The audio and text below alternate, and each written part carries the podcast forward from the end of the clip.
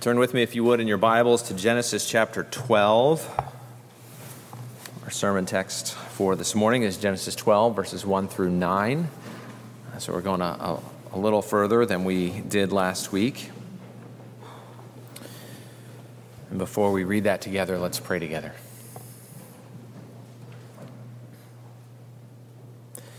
Our Father, we thank you that we are bound for the promised land and uh, that we are pilgrims and strangers on earth, just like our father Abraham. And uh, we'll get to think about that in just a moment. And we pray that you, by your Spirit, would work in our hearts to show us Jesus. Show us Jesus in the scriptures. Show us the hope that we have in Jesus in the scriptures. Remind us of the inheritance that is ours and uh, enable us by your power and through your promises to persevere uh, in the present in hope of things to come. We pray these things in Jesus' name. Amen. Genesis chapter 12. Now the Lord said to Abram, Go from your country and your kindred and your father's house to the land that I will show you, and I will make of you a great nation. And I will bless you and make your name great, so that you will be a blessing. I will bless those who bless you, and him who dishonors you I will curse, and in you all the families of the earth shall be blessed. So Abram went as the Lord had told him, and Lot with him. Abram was 75 years old when he departed from Haran. And Abram took Sarai his wife, and Lot his brother's son, and all their possessions that they had gathered, and the people that they had acquired in Haran and they set out to go to the land of Canaan. When they came to the land of Canaan, Abram passed through the land to the place of Shechem, to the oak of Moreh. At that time, the Canaanites were in the land. Then the Lord appeared to Abram and said, To your offspring I will give this land. So he built there an altar to the Lord who had appeared to him.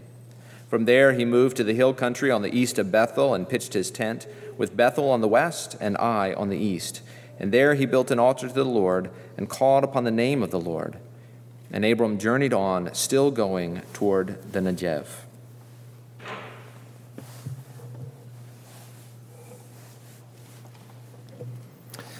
Life is difficult. Uh, nothing I say will take away that difficulty, but uh, difficult doesn't have to mean unnecessarily complicated. Parts of life are complicated. Uh, my head swirls quite often with things I just can't figure out. Uh, really, anything having to do with money or taxes is a bit of an enigma to me. Uh, life, I think, particularly in the modern age, is often extremely complicated.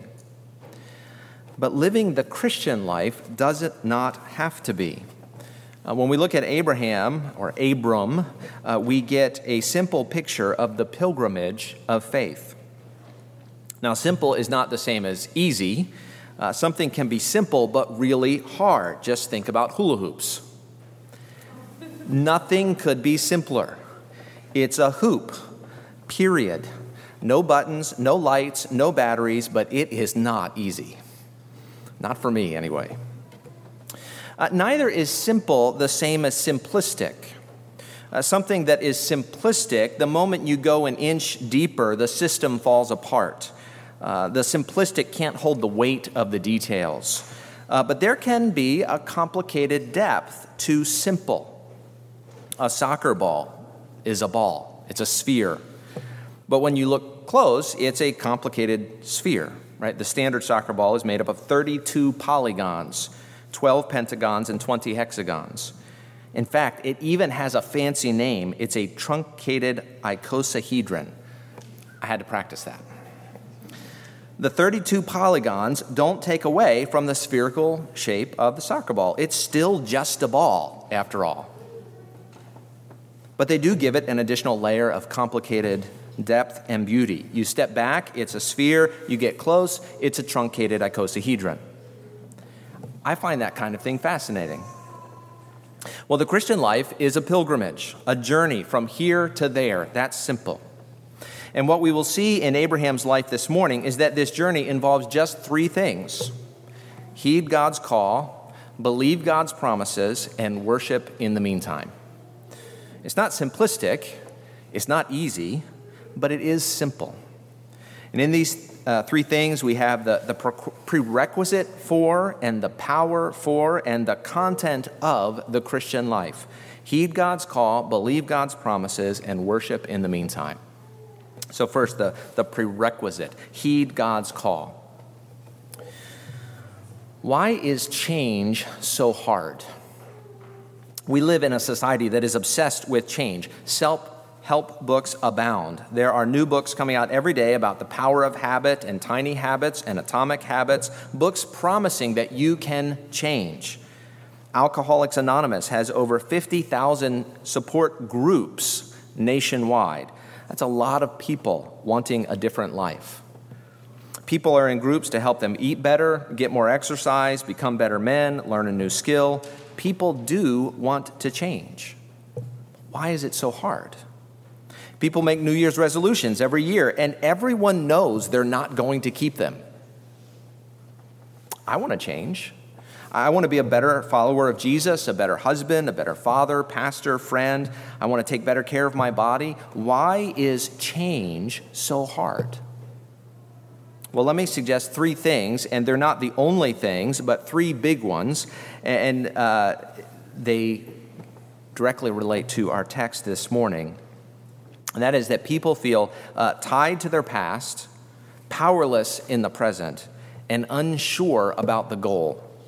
They know they want to be somewhere else, but they're not quite sure where that is. Well, how does the Abraham story speak into this? Well, our text begins with the call in Genesis 12:1. Now the Lord said to Abram, Go from your country and your kindred and your father's house to the land that I will show you. And I, and I want to start by asking three questions about this call. What did God call Abram to do? When did he do it? And why was it so hard? So, first, what did God call Abram to do? God called Abram to leave, to leave everything he had ever known, and to go to a place that God would show him. Meaning, Abram was called to leave the comfort of the known and head out for the unknown. Hebrews 11:8 makes that explicit. It says Abram Abraham went out not knowing where he was going. So Abram was called to leave everything, the familiar for the unfamiliar, the known for the unknown, his family to follow God. The second, when? When did he do it? It may seem like an irrelevant question, but uh, what difference does it make when? Uh, but it will make a difference, as we will see. In Genesis 12:1 simply records the call. It doesn't tell us when. And if we assume it comes chronologically after the previous verse, then God called Abram while he lived in Haran after his father's death. Genesis 11:32 says the days of Terah were 205 years and Terah died in Haran. Next verse, chapter 12 verse 1. Now the Lord said to Abram. And yet there are two problems with this assessment. And the first is that uh, chapter 11 verse 26 seems to say that Terah was 70 years old when he fathered Abram. If Terah dies at 205 and Abram left Haran after his father's death, that makes Abram 135 when he first came to the promised land. But Genesis 12, verse 4, tells us that Abram was 75 years old when he came to the promised land, not 135. So that's problem number one with seeing these as strictly chronological. Problem number two in Genesis 15, 7, God says, I am the Lord who brought you out from Ur of the Chaldeans to give you this land to possess. Now, that seems to imply that Abram had already been called by God in Ur before he was in Haran, and certainly before his father's death. In fact, Acts chapter 7 makes this explicit. In verses 2 and 3, Stephen said uh, this He says, The God of glory appeared to our father Abraham when he was in Mesopotamia, before he lived in Haran, and said to him, Go out from your land and from your kindred and go into the land that I will show you. So, so God's at least initial call to Abram was when he lived in Ur before he came to Haran with his father. Now, Bible scholars have had different solutions for this question, and here's the way I see it. Genesis 12:1 uh, does not follow chronologically after Genesis 11:32. See, we, we impose the idea that one must one verse must follow chronologically the verse prior, but it's actually a kind of silly imposition. Uh, we would never do that with movies. And think about it. Uh, it. It's very possible that the writer wanted to wrap up Terah's story before going back and beginning Abraham's in earnest. And so he wraps up Terah's story, as it were, mentioning his death, and then he backs up to begin Abraham's story again at the beginning. The important thing to notice here is Abram left Haran when his father was still alive. Abram left when he was 75. His father did not die until Abram is 135 or was 135, and that was years later. Abram left Ur with his father, headed toward Haran. His father settled in Haran, but Abram decided to keep going. This brings us then to the third question and begins to answer the third question why was it so hard for Abram to leave? God called Abram to leave Ur and go to Canaan. Why is that so difficult? Well, God called Abram to leave everything. Notice again verse 1. Now the Lord said to Abram, Go from your country and your kindred and your father's house to the land that I will show you. Leave everything you've ever known. Uh, someone suggested these three things imply everything that we today would say defines or limits a person, right? Their cultural context, their, their genes or ethnicity, or at least the, their ethnic group, and their nuclear family. God says to Abraham, Leave it all behind. That's not you anymore. It would have been scary because it was leaving the known for the unknown. It would feel like death because it was leaving everything that he had known in life. But I want you to notice that this verse here in Genesis chapter 12, verse 1, is just what we talk about as the call to discipleship. Jesus' call to discipleship is ultimately a call to stop defining ourselves by the categories of this age, national, ethnic, or familial, and to define ourselves by our relationship to Him. Listen to Jesus' call in Luke 14, 26 and 33. Jesus says, If anyone comes to me and does not hate his own father and mother and wife and children and brothers and sisters, yes, and even his own life, he cannot be my disciple. So therefore, any one of you who does not renounce all that he has, cannot be my disciple. Now, Jesus is using a bit of hyperbole here. He doesn't want husbands to hate their wives. But he does want our love for Jesus to outshine and overshadow every other relationship. Jesus wants us to put him first, absolutely before all else. And this will make life hard. In Matthew 10, Jesus says, Do not think I have come to bring peace to the earth. I have not come to bring peace, but a sword, which is maybe not something you would expect Jesus to say.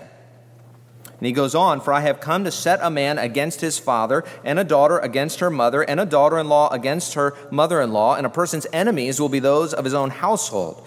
Whoever loves father or mother more than me is not worthy of me. And whoever loves son or daughter more than me is not worthy of me. And whoever does not take up his cross and follow me is not worthy of me. Whoever finds his life will lose it, and whoever loses his life for my sake will find it. We are called to define ourselves in light of Jesus, to prioritize Jesus above all else, to leave, as it were, our country, kindred, and Father's house, and to go where Jesus will show us. Now, this break with our old lives may be lonely, it may be difficult, it may feel like death, but it is the path to life. This is the heart of the idea of repentance to leave your old life, to turn away from the old life, and to turn to Jesus and his purposes. To say, I am no longer defined by these things, good or bad, but from now on, I am going to be defined by my relationship to Jesus. What does that make us? How, how, do we now define ourselves then? Well, Galatians 3, Paul says this For in Christ Jesus, you are all sons of God through faith. For as many of you as were baptized into Christ have put on Christ. There is neither Jew nor Greek, there is neither slave nor free, there is no male and female, for you are all one in Christ Jesus. And if you are Christ's, then you are Abraham's offspring, heirs according to promise. If we are, are Christ's, our ethnicity, our social status, our gender, these are not what define us in any ultimate sense. That doesn't mean they aren't real, it just means they aren't ultimate. We are Christ's, sons of God, Abraham's offspring, heirs according to promise. And so stop defining yourself by your past. Uh, don't define yourself by any given cultural, ethnic, or familial categories. It's, it's not that we have to renounce our citizenship, but when you think about who you are, uh, American should not be the first thing that comes to mind. And it's purely coincidence that tomorrow's July 4th. And of course, if things which are neutral or even good should not define you, it goes without saying that sin no longer defines you either. Now, those get trickier to leave behind, don't they? It's easier to leave a country than it is to leave your sin. How can we make that break? And the answer is you can break with sin because Christ broke sin's power for you. Jesus left his Father's house in heaven. He came into this present age. He took on a new identity, identifying with us, God become man, the sinless one identifying with sinners. And then Jesus went to the cross and died for sin, breaking the power of sin. The righteous one received the penalty of sin, which broke sin's power. And then, because sin's power was broken, Jesus rose from the dead. Death no longer had power over him. And Paul concludes from that for those of us who are in Christ, united to Christ by faith in Romans 6:11, so you also must consider yourselves dead to sin and alive to God in Christ Jesus. The old life has passed away. Behold, new has come, Paul says. So you can make a break with sin because Christ has broken the power of sin in the cross. Leave it behind and turn to Jesus, which brings us to our second point. So, first, the, the prerequisite for the, the Christian life heeding God's call to leave our old life. We cannot live a new life if we don't leave our old one.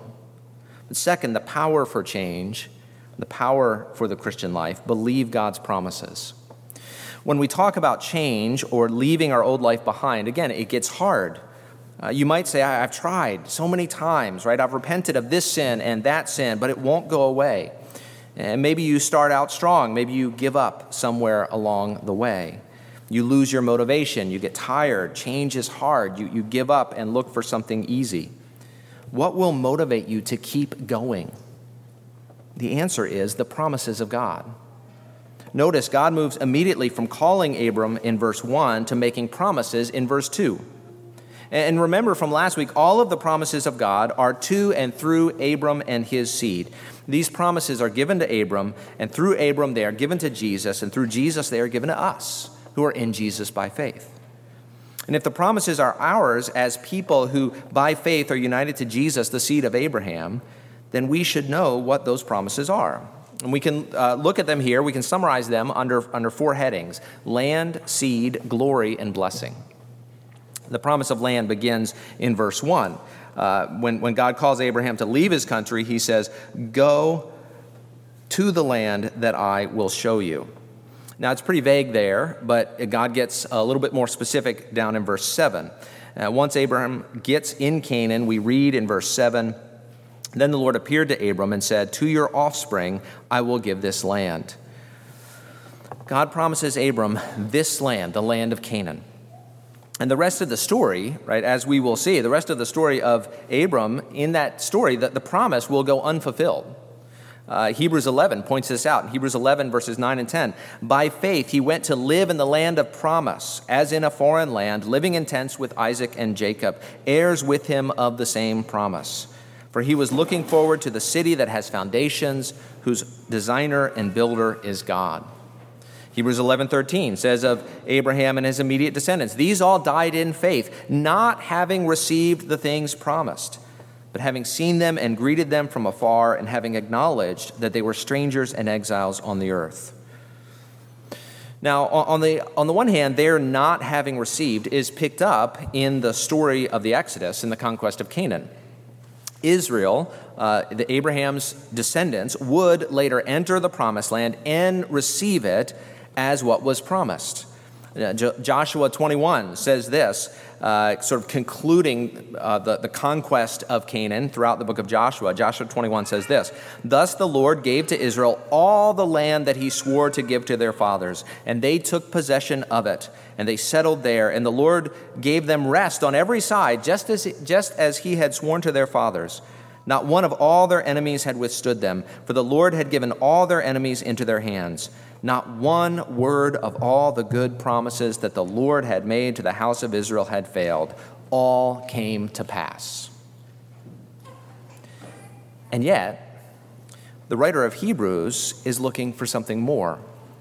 He says of the fulfillment in Joshua's day in Hebrews 4 8 to 9, for if Joshua had given them rest, that is, in the land, God would not have spoken of another day later on.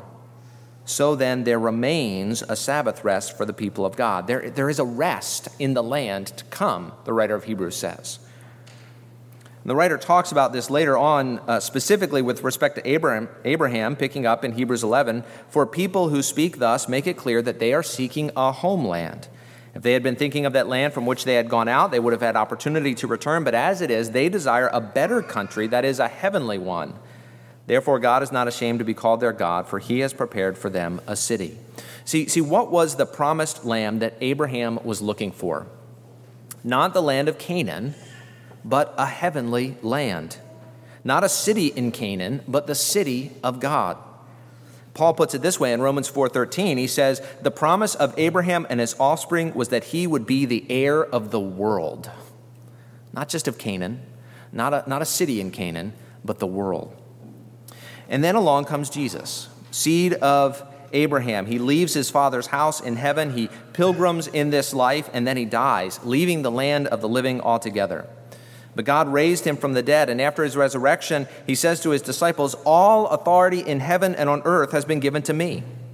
See, Jesus, the child of Abraham, has been given the land, not just the land of Canaan, but the whole earth, which means we live presently as pilgrims and strangers in the land of promise.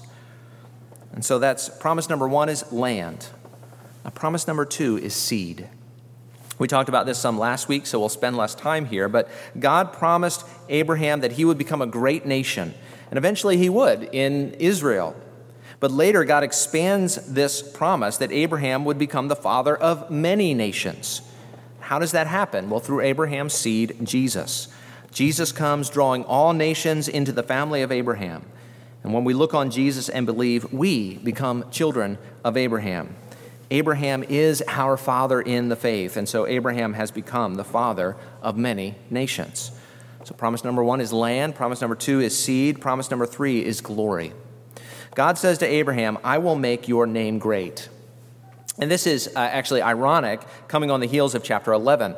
Uh, you may remember in Genesis 11, people sought to make their name great by building a city and a tower. Well, now Abraham is cityless in the present age, but God will give him a name.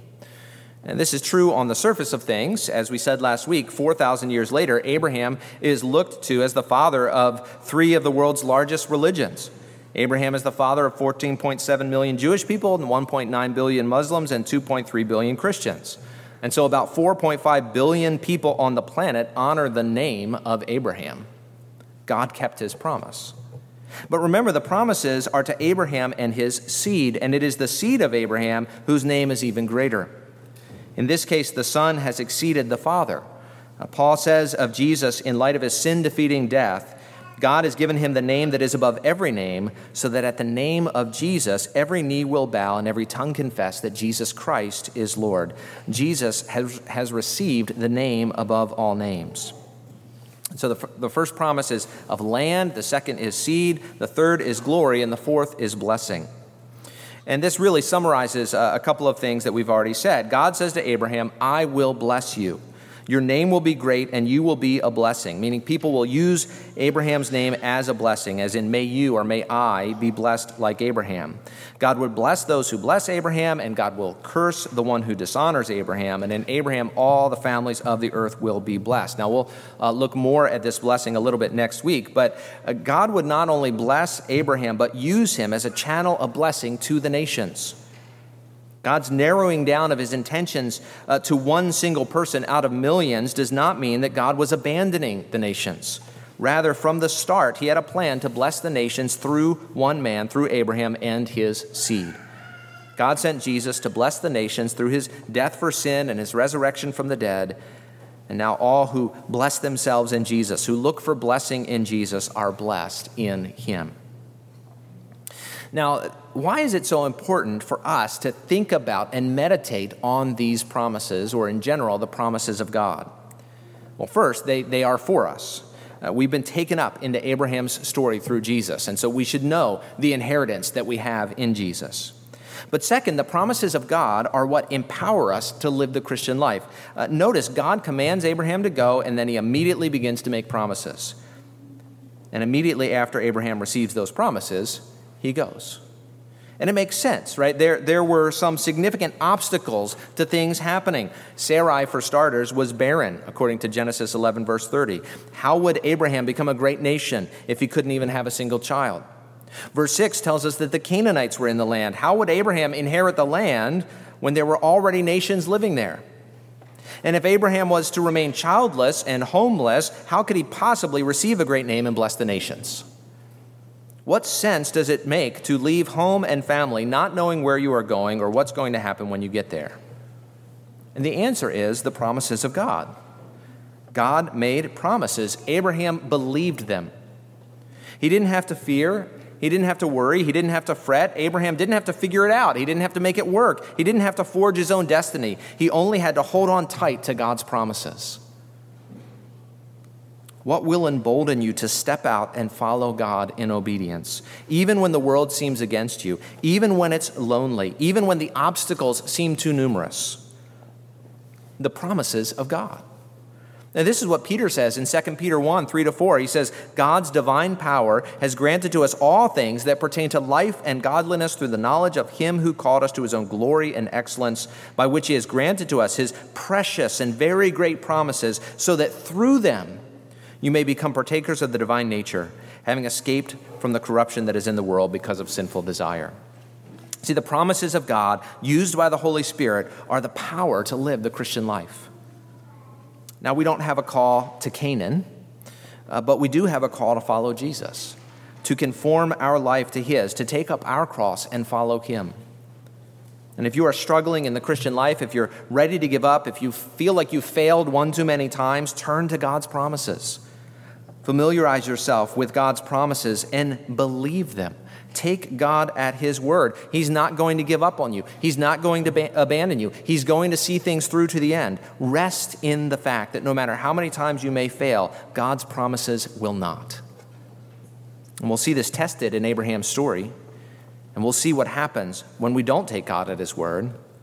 But you'll have to stay tuned for that. So, first, we talked about the prerequisite for the Christian life, heeding God's call to leave our old life. We cannot live a new life if we don't leave our old one. A second, the power for change in the Christian life. Believe God's promises. Take God at His word. Trust Him.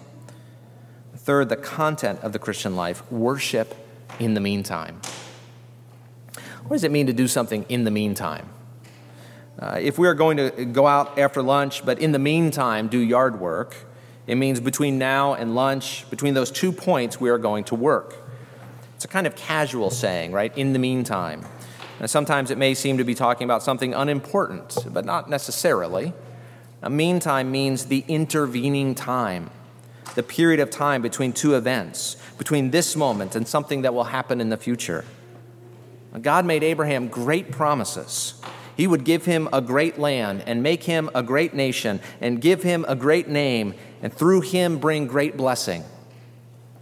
But those promises were not yet fulfilled. He was a pilgrim in a foreign land, having no children to his name, being a relative of nobody. God has promised, but God's promises were as yet unfulfilled. Abraham would have to wait. Abraham's story is a story of waiting, waiting for God to act. In the New Testament, we are told that we await the coming of Jesus from heaven. We wait for God to make all things new. We await the day when God will complete his work in us. But with all this talk of waiting, you might get the impression that the Christian life is passive. But nothing could be further from the truth. And so, as we await the fulfillment of God's promises, the coming of Jesus, and the renewal of all things, what are we to do in the meantime? And the answer, of course, is worship. Notice what Abraham does when he gets to the land. He goes straight to what might have already been shrines in Canaan, Shechem, the oak of Moreh, Bethel, and he begins to build altars there to the Lord to dedicate his life and this land to Yahweh. Offerings uh, were done for various reasons. Some were strictly speaking sin offerings, but others, while never losing a flavor of atonement, if they were blood sacrifices, they had other meanings as well.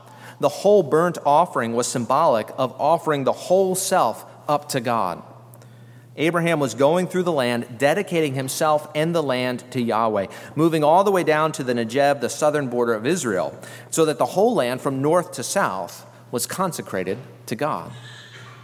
And the application to our life is easy. God has given us great promises in Jesus as children of Abraham promises of being a part of a great nation, dwelling in a new creation, worshiping the one whose name is above uh, every name, finding our blessing in Him. And we participate in parts of that now, but we await the fullness in the age to come. Well, what do we do in the meantime? We dedicate our whole lives to God and to His purposes. And this should not be understood in some kind of a limited way. The language of worship in the Bible often simply means to serve. We are to serve God with our whole lives, as the burnt offerings symbolized. We are to offer up our everything to Him. We are to do that even when the promises seem far off, even when the obstacles seem great, even when we get discouraged, even when we are alone or the world seems against us. That is the Christian life. It may not be easy, but it is simple. We can summarize that really all that we've said in three words it's, it's repent, believe, and obey. Or putting it uh, a little more in the language of Abraham, leave your old life. Take God at his word, trust his promises, and worship him in the meantime. Serve him with everything you have and everything that you are. Let's pray.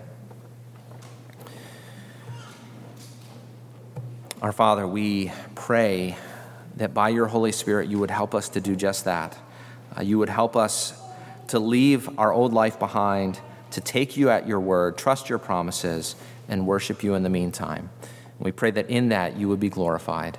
And we pray these things in Jesus' name. Amen.